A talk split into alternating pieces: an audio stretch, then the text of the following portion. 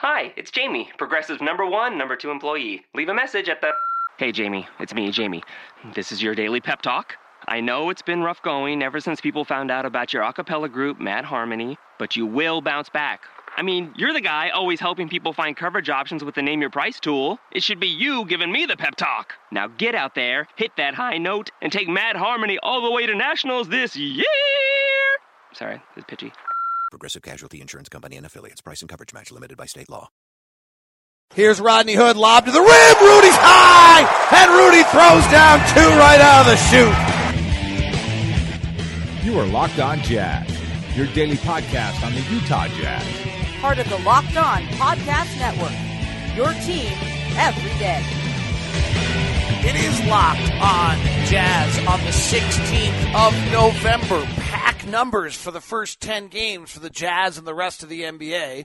We'll look at those things. Phil Jackson, truly offensive, but not really surprised about it. We'll talk about that, plus look at what the Jazz have upcoming, all coming up on today's edition of Locked On Jazz. Pow! How are you? I'm David Locke. Wait one second. This is really weird. I'll tell you what just happened. I'm the radio voice of the Utah Jazz, Jazz N B A Insider. Actually, I just wonder, I have an ear of my headphones that maybe something has just gone wrong on uh, my headphones. Might have worn out, but it sounds all funny today, and I just switched it around thinking that it had to do with the fact I had my microphone on the wrong side. But that is not what it is. It's just something wrong on the headphones. So this is a really weird show right now because it's reverberating into the my uh it's reverberating into my ears a little bit. Ah, this is crazy. All right, hope you're great. Thanks for tuning in. As I said, I am David Locke, radio voice of the Utah Jazz, Jazz N B A Insider. This is Locked On Jazz, your daily podcast on the Utah Jazz, part of the Locked On Podcast Network, your team every day. Now I feel a little bit better. At least I've got the show off the same way. Thanks so much for tuning in today. I uh, always appreciate it. Uh, the po- Locked On Podcast Network has a ton of really interesting things uh, going on. The Blazers get blown out last night. Eric Gunderson's got a little take on that for you. So lots of lots of different things uh, taking place on the show for you each and every day. Today's show is brought to you by my friends at Sherlock Intelligence. Sherlock Intelligence. They do great work. They're out of Bountiful, Utah. They're a local company, and what they do is they go collect the data for you so that you can compete with the big boys. Think about it as Moneyball for business, right? Okay. So they capture the data. They then let you visualize the data, and then they help you analyze the data. So if you're the Oakland A's and you're in the Major League Baseball, you're playing around with Moneyball. You're trying to play the game in a fashion so that you can compete with the big boys. How do you do it? You look for every single edge you can get. So why wouldn't you just do that with your business? That's exactly what Sherlock Intelligence does for you. It allows you to compete with the big boys by using them. If you're a middle or small business owner, Sherlock Intelligence comes in, and they do what they're, what the big boys do with these mass, huge groups for you, and they help you analyze your business so that you can know your customers better, find their patterns, and grow your profits. Check it out. It's really a neat company. They do really good work. Ryan and the crew over Curtis and the guys over there uh, do a lot, a lot of work. So if you don't have the resources that the big teams have, right, and you've got to do something to disrupt the industry, so therefore you use Sherlock Intelligence and their analytics guys to help your business grow. So check it out, sherlock intelligence dot com, eight five five, three three nine, seven seven seven four, eight five five, three three nine, seven seven seven four. Do more with less, compete with the big boys, find more profitable mechanisms, increase your revenue, maximize your profits, and thank Locked On Jazz and Sherlock Intelligence for getting you there. All right, I'm fired up now. I'm really just trying to fight through the fact that one of my ears is reverberating in a really weird fashion. And I'm doing it with excessive energy to try to fight through. So I hope you can handle uh, that along the way. All right, let's get uh, let's get to our pins across the world. You can always email me at d locked zero nine at gmail dot com and send me your latest pin. I want to know where you are listening to the show from and how you became a Jazz fan. And I have a lot of pins, but I also see the numbers to the show right now. And no, I don't have all of your pins, so I would love it. Let's go to Blake Henderson. My name is Blake Henderson. I live in Washington, D C, just outside Reston, Virginia. This was sent to me in November of last year. This was actually a year ago today it was sent. I recently moved out from Heber City area in Midway after living in Salt Lake my whole life and being an avid Jazz fan since the days of watching The Mailman on K-Jazz T V. My grandpa has been a season ticket holder since the days of the Salt Palace, and I can remember attending games with him while we held my he held my held my neck to get up the stairs.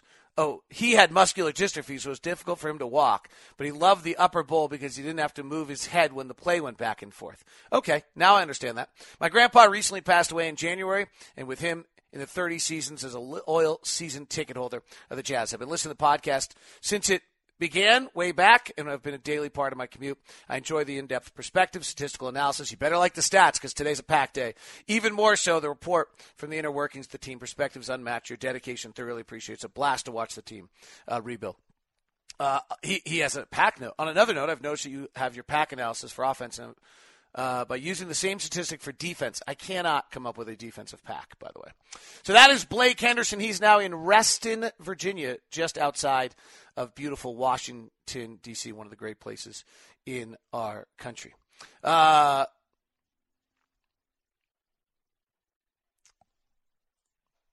all right. Sorry, I just got a weird email there, like from someone who's complaining that Gordon Hayward is not LeBron James, Kevin Durant, or Russell Westbrook. All right, shut up. Like, okay, great. Like, you're right. How about that? Is that better than shut up? You're right. All right, let's get into PAC.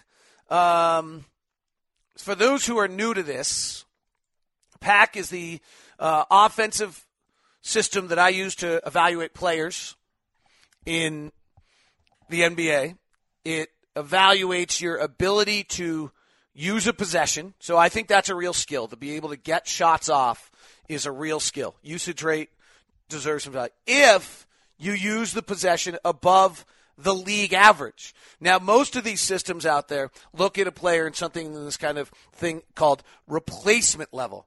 And what PAC does is PAC looks at above the league average. And a huge part of the model is that the league is that if you want to have a championship caliber team, what you are going to end up having to have is almost everybody on your team has to be all but probably one above the league average in PAC.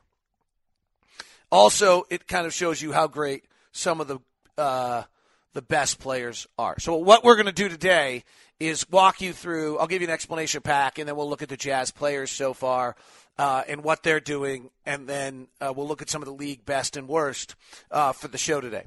Uh, PAC. So let me give you an example. Uh, Rudy Gobert right now is using uh, about, let me see, better. Gordon Hayward actually is a better example. He's using twenty scoring opportunities a game right now. It's a lot. So you take Gordon Hayward and you take the average player in the N B A and you take twenty offensive scoring opportunities, and Gordon Hayward right now is scoring zero point nine points more per game than the average player in the league. So his PAC rating is zero point nine. Does that make sense? So if you give Gordon, Gordon twenty scoring opportunities right now, he's averaging zero point nine points more than what the average player in the league would do. Okay? Now, is that good? Is that bad? What does that mean? Well, let me try to give you a perspective on what's good and what's bad uh, with PAC, because that's uh, PAC. Per these are per game numbers, and the per game numbers. If you look back to last season, the best in the league, and this is pretty universal. The the best in the league. Sorry, I've got a. Um, I'm trying to do a data sort right now uh, to have it, and for some reason, um, all right, there we go. I don't know why. Something weird's going on. Something weird in my system. Uh, so the best off the best players in the league are there's about usually about four or five of them are P A C above three per game. So if you're if you're above three per game in P A C, then you're great. Last year, obviously, Steph had the best offensive year we've had maybe historically, um, and we've looked at it before. And so Steph last year was a was a five point eight. Why is my sort not working on my um, spreadsheet? It's really weird. Uh, so Steph was the best at five point eight. Kevin Durant was a four point one. And those were the only players over three in the entire league last year. Then you get about ten guys that are over two, and you usually get about thirty guys or so that are right about one or so. So that's the kind of way to think about P A C. Is you have about three guys usually that are over three. You have about ten guys that are over two. And then uh, from there, uh, you probably get about thirty guys uh, after that. So that that's that's the best way um, to look at P A C. The exact numbers last year, by the way, were that Durant and Steph were over two. Uh, about eight guys, I said, seven, eight guys were over two. And the final kind of number was thirty guys were around thirty guys were at one point oh. So Gordon right now at point nine is right in that top thirty offensive players in the league thus far. He's not hit. He had a bad night the other night. He's not hit. He's shooting twenty-four percent from three. Um, he's going to the free throw line twelve percent of his possessions. So that looks uh, – that's why. So he's not – I mean, Gordon's averaging twenty-three point seven rebounds, four assists, and he's not particularly efficient yet. He hasn't hasn't made a huge jump. The best on the team right now is George Hill, who in his – seven games is a three point seven. So that's playing at the top level, two or three players in the league. Probably not sustainable uh, for George. Last year in Indiana, uh, George was above average offensive player, but not dramatically above. Uh, it's one of the reasons, by the way, why P A C did not love the Jazz uh, when we did the projections this year the way everybody else did. George was a point three uh, in the fifteen sixteen season, and in the sixteen, in the year prior in fourteen fifteen when he carried a larger load when you had the injuries and Paul George and everybody out was out, George Hill was a one point two. So that's probably a more realistic, maybe playing with these players in this system, he can be better than that, but he has started the year three point seven. Rudy Gobert is the second most impactful offensive player on the Jazz at one point four. It's really quite good.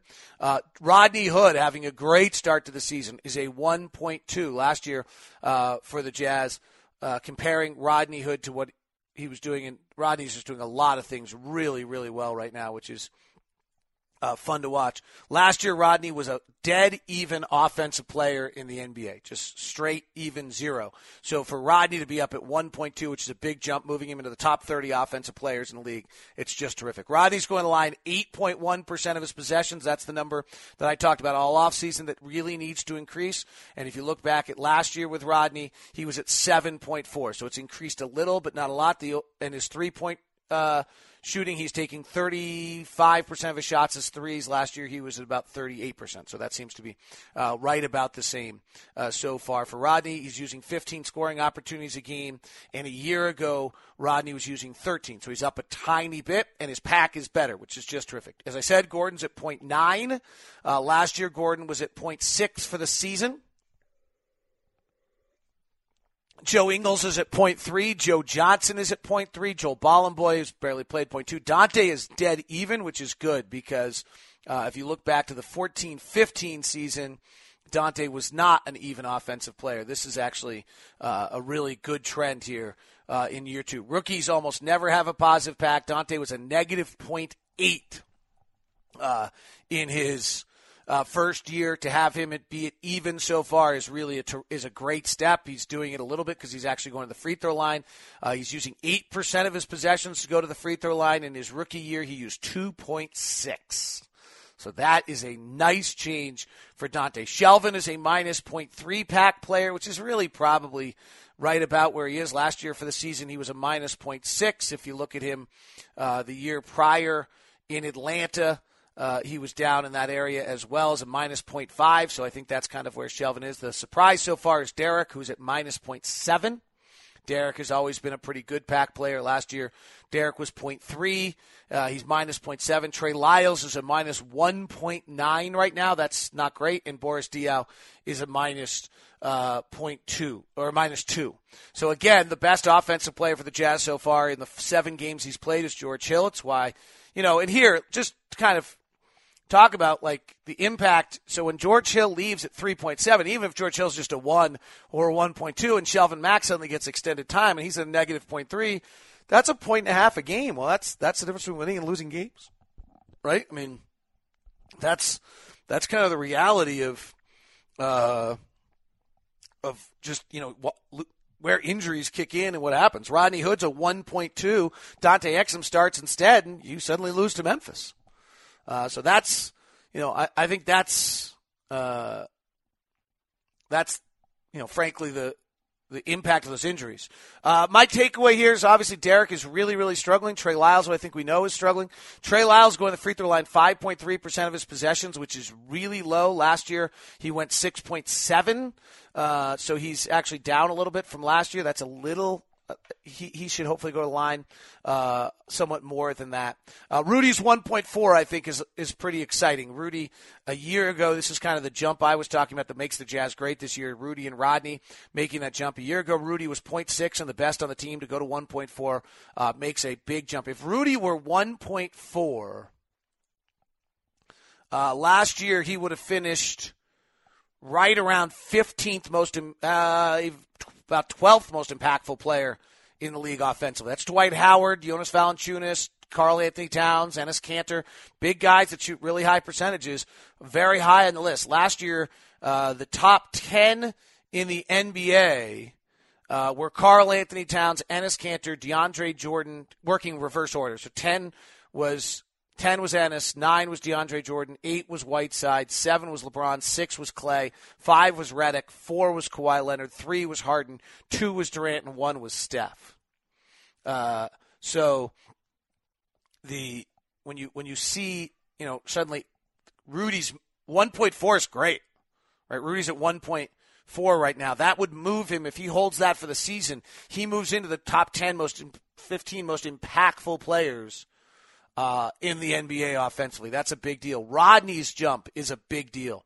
Uh, Rodney, exactly as we, you know, one, Rodney goes to one point two. If he were to hold this for the season, here are the, here are the guards better than him if he's a one point two.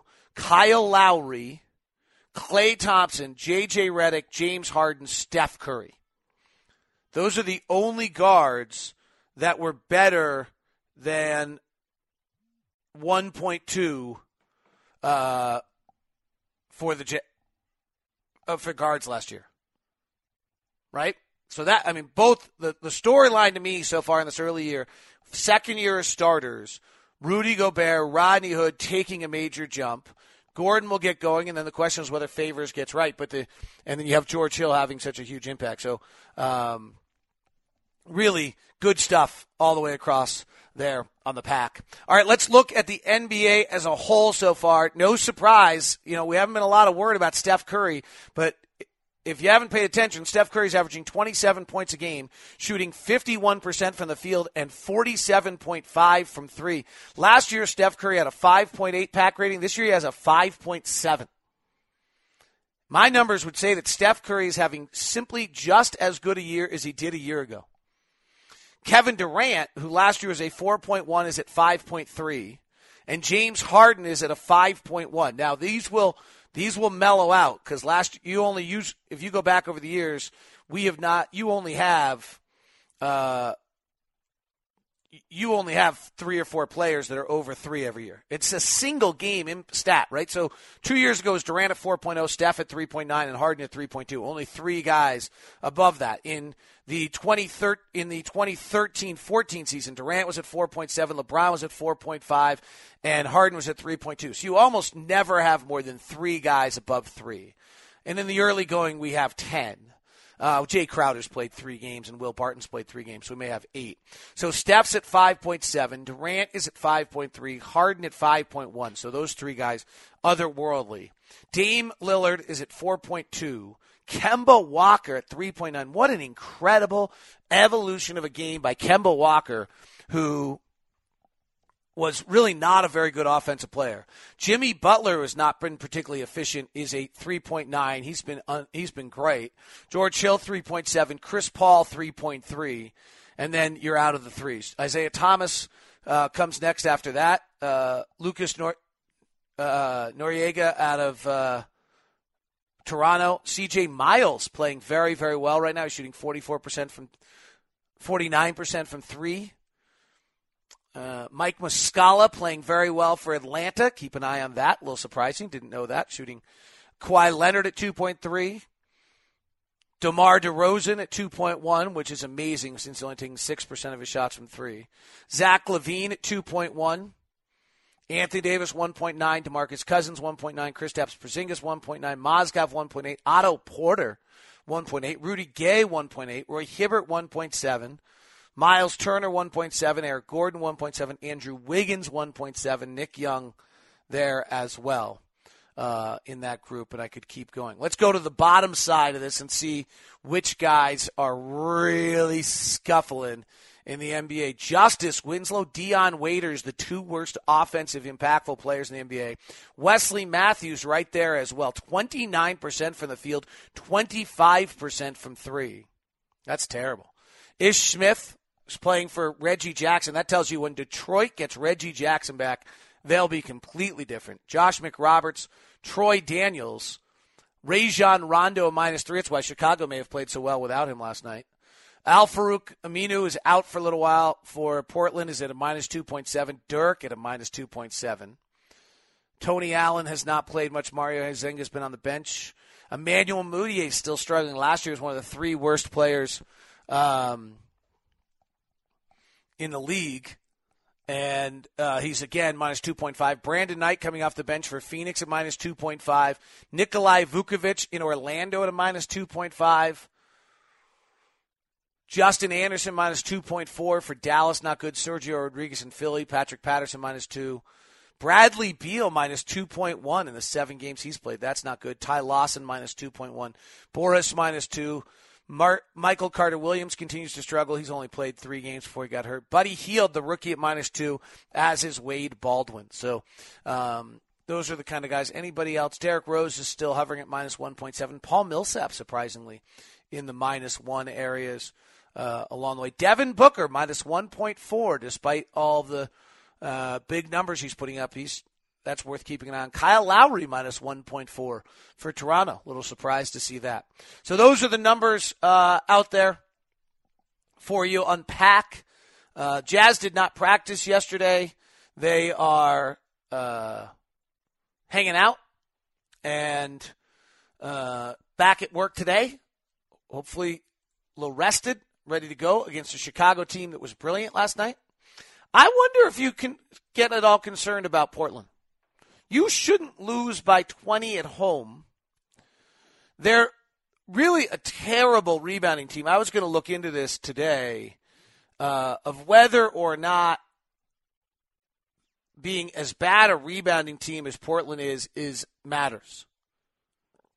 Uh, Portland's twenty-eighth in offensive rebounding and twenty-ninth in defensive rebounding. I'm not sure I've seen many teams that bad in both, and what the impact of it. Right now, Portland's defensive rating is twenty-seventh in the N B A. I, I think they should be a little concerned. twelve games into the year to be twenty-seventh in the league defensively. I mean, I know they're seven and five and still in first place. Their wins are against us on opening night without Favors and Hayward. Denver, Dallas, Memphis, Phoenix, Sacramento, and Denver. Their losses are against the Clippers, the Warriors, Phoenix, the Clippers, and Chicago. So, you know, this is what they did last year, is they beat every team that was below five hundred and lost every team that was above five hundred. I guess what I would say is the early indication on Portland is that there's just nothing different. Here's a big stretch to me that Portland's about to play. This is where Portland last year, not at this point of the season, but they had a soft schedule run where they made hay. They have another one coming up here, and I don't, but I'm not sure that they're in a spot to make hay. They have a brutal schedule between now and December twentieth. Between now and December twentieth, Portland goes on a five-game road swing, which is Houston, New Orleans. When do they play Houston? They play Houston Thursday night. We play Houston on Saturday. Houston, New Orleans, Brooklyn, Knicks, and Cleveland. So they should really win three of five. They come home for a whole week of new, of games they should win. New Orleans, Houston, Indiana, Miami. They should win all of them. So now all of a sudden they should feel good. They should be have won eight of their last ten and be rolling before they go back on the road to Chicago, Milwaukee, Memphis, Indiana, and then to the Clippers before coming home on a back end of a back-to-back and going back out the next day to Denver, Golden State, Sacramento. Brutal! If they can stay above water between now and December twentieth, then they're going to roll. So keep an eye on Portland here for a little bit. Otherwise, last night, I was trying to think if there's anything else that I watched last night that I wanted to comment on. Uh, Cleveland, Toronto, LeBron's incredible. Just, you know what? There was a point along the way where I just watched Jordan every time I could. Like, anytime you can watch LeBron, just watch him. He, he really might be the best there is. Uh, Atlanta gets a win over Miami, who's not good. Minnesota, that's a... Minnesota's got to start winning here at some point. I mean, Andrew Wiggins is incredible, and Karl-Anthony Towns is great. They're three and seven. Like, they have to – Zach Lowe on his podcast with David Thorpe kind of makes the point that the Pelicans are done because they just haven't won enough. Well, at some point, they got, they got to win too. Uh, and they're not defending at all. And then the Lakers win again.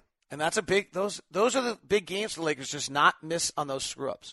Here are the five teams and six teams in the league that are not defending at all. Orlando, Sacramento, Portland, Minnesota, Philadelphia, and the Knicks are last in the league. Minnesota's fourth in the league offensively. Teams that can't score in the league are New Orleans, Dallas, Memphis, Orlando, Miami, and Philadelphia. All right, that is Locked On Jazz today, brought to you by my friends at Sherlock Intelligence. Let them play Moneyball for your company and take you to the next step. Sherlock Intelligence, visit sherlock intelligence dot com or call eight five five, three three nine, seven seven seven four. Jazz, late nighter coming up against the Bulls tomorrow. Get your tickets. If you'd like to advertise on the program, email me at d lock zero nine at gmail dot com. Have a good day. It's Locked On Jazz, part of the Locked On Podcast Network. Your team every day. Napa Know How. It takes a lot to get excited about a bag, but most bags can't save you twenty percent on auto parts. That's twenty percent off headlamps, twenty percent off oil filters, twenty percent off virtually anything you can fit inside the ninety-nine cent Napa reusable bag. So tell your buddies, there's a bag they just have to check out. Quality parts, helpful people. That's Napa Know How. Napa Know How. At participating Napa Auto Parts stores while supplies last. Minimum three items. Exclusions apply. Offer ends ten thirty-one seventeen.